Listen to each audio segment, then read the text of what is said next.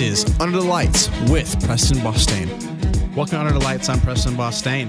It's Wednesday, January 31st, and in two more days we find out whether we get six more weeks of winter or is spring going to come early. Honestly, this is if this is even considered a holiday, I think it's absolutely idiotic. Uh, doing some research, thank you, Wikipedia. Um, it's actually from uh, the Germans. The Germans actually gave it to us, even though ironically they do not celebrate. It's just the United States and Canada.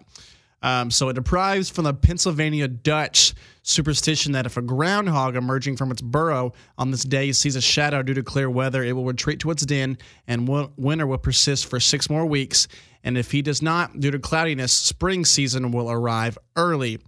Well, you know, it's been it's been really cold and you know where else it's cold? It's really cold in Detroit right now. And do you know where it's not cold? Los Angeles. Blake Griffin received probably the worst news he's ever received in his life uh, Monday night when he found out that he's getting uh, traded from LA's sixth best franchise to the Detroit Pistons. And you're probably wondering what franchises might be ahead of the Clippers in, in LA. Well, you obviously know the Lakers are the number one.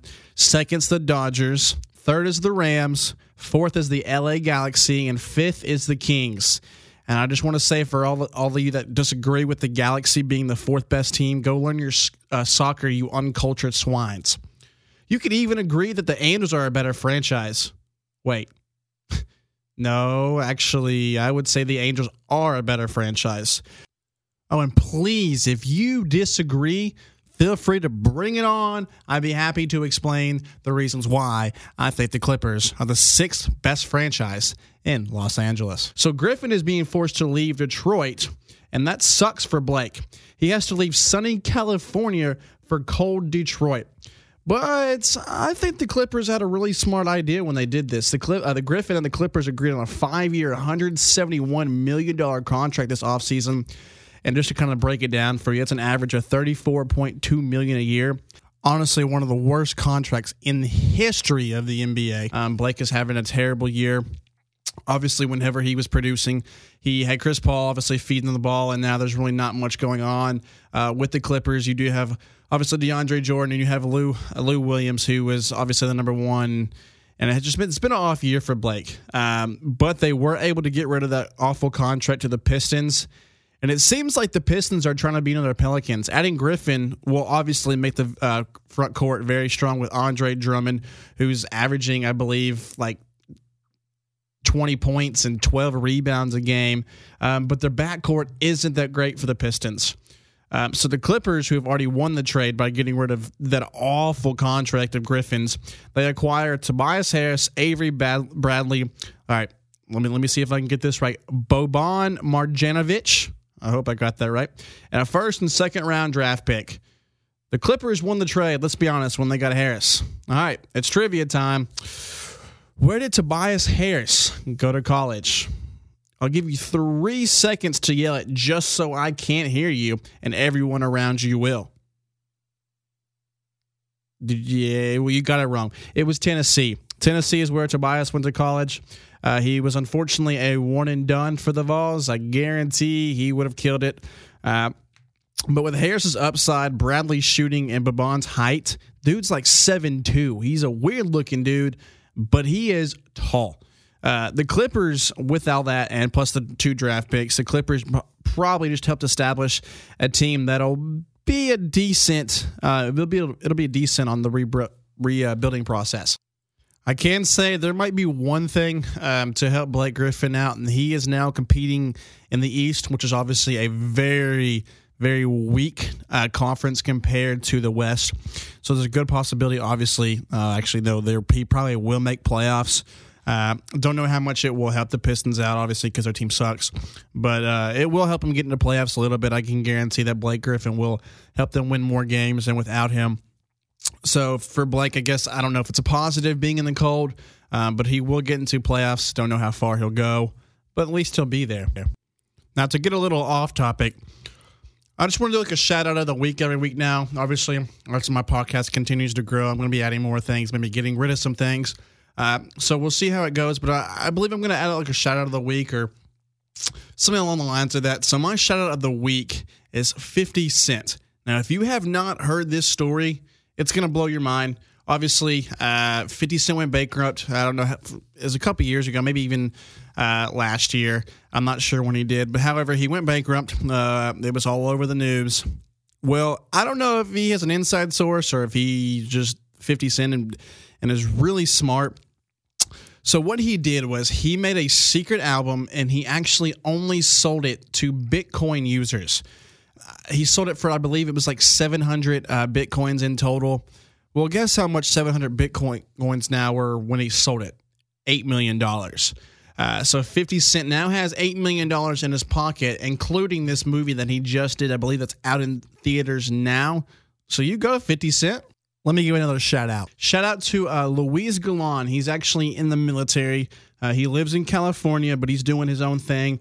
Uh, he actually started a podcast as well. Obviously, his is probably more outspoken than mine. He has started before me. Plus, the man's hilarious if you ever get to listen to his podcast.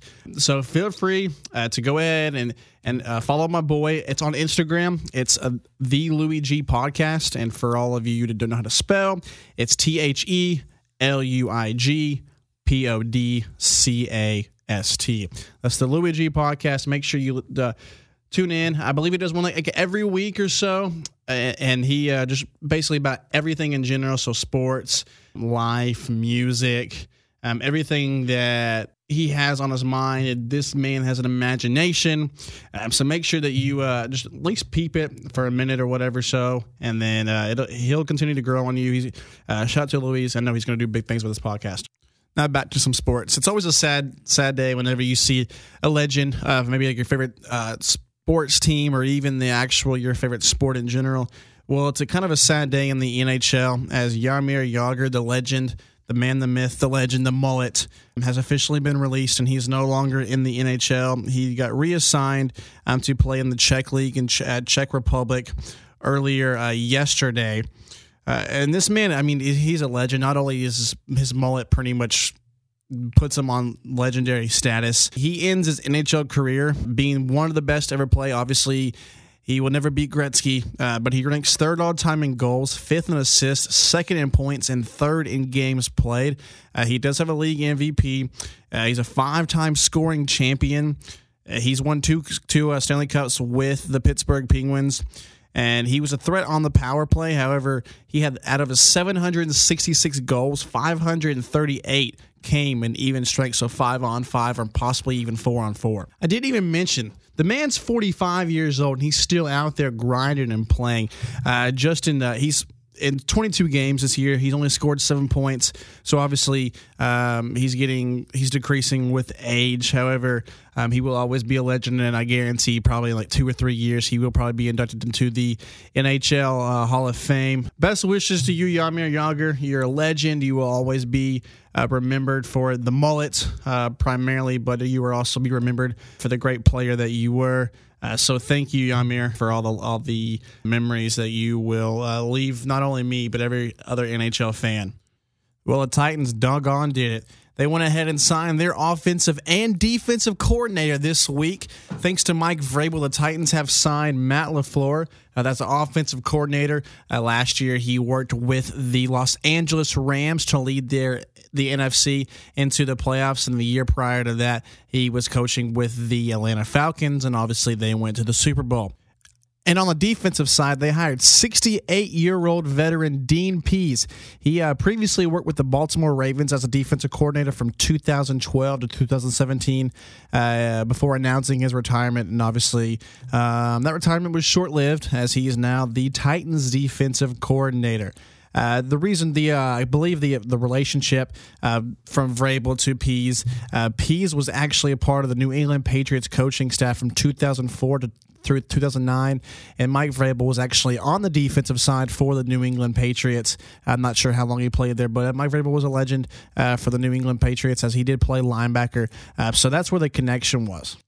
And to be honest with you, with the offensive coordinator, I was a little thrown off when I initially heard the news uh, that Matt LaFleur was going to the Titans. I was like, why is he leaving the Rams when they're obviously they're they're getting hot? Jared Goff uh, the receiving corps is not the greatest in the world. However, with Goff, they were pretty stupendous this past year. And then obviously Gurley, arguably top three running back, maybe four running backs in the league. And so initially you're like, why is he leaving the team? Well, from what I found out, actually head coach Sean McVay was the main one calling all the plays. So Matt LaFleur didn't even really get to call the plays. Uh, so that's the main reason why I believe that LaFleur wanted to um, come here to the Titans. Uh, ironically, Titans actually uh, interviewed LaFleur for the head coaching position. Vrabel ended up getting it. And luckily enough, uh, LaFleur was still interested in the Titans, and so now he's taking on the same position as offensive coordinator. And I guess I'll go ahead and make my prediction for the Super Bowl beings that this podcast will obviously uh, be before the Super Bowl, and I probably won't make one until after the game. Unfortunately, I do think the Patriots will win it. I would like to see the Eagles win it, uh, but if I was a gambling slash betting man, I would go the Patriots. And I want to say it'll be a rather close game. I do think it'll be somewhat high scored. Excuse me. It'll be probably between eh, like the 20s. I believe the final score will be the Patriots 28, the Eagles 24. Make sure to sit back and relax on this Sunday as it is Super Bowl Sunday. Uh, drink all the beer you can drink, eat all the greasy food you can eat, enjoy the commercials, enjoy the halftime show, enjoy the hopefully will be a good game. And uh, listen to me next week as we'll know by then whether we get six weeks more of winter or if it'll be spring. So, with that being said, thank you for listening to my podcast. Grace and peace out. We began the podcast with a song by Audiobinger called Pre-Game Warm Up, and we end the podcast with a song called A Moment by Scott Gratton.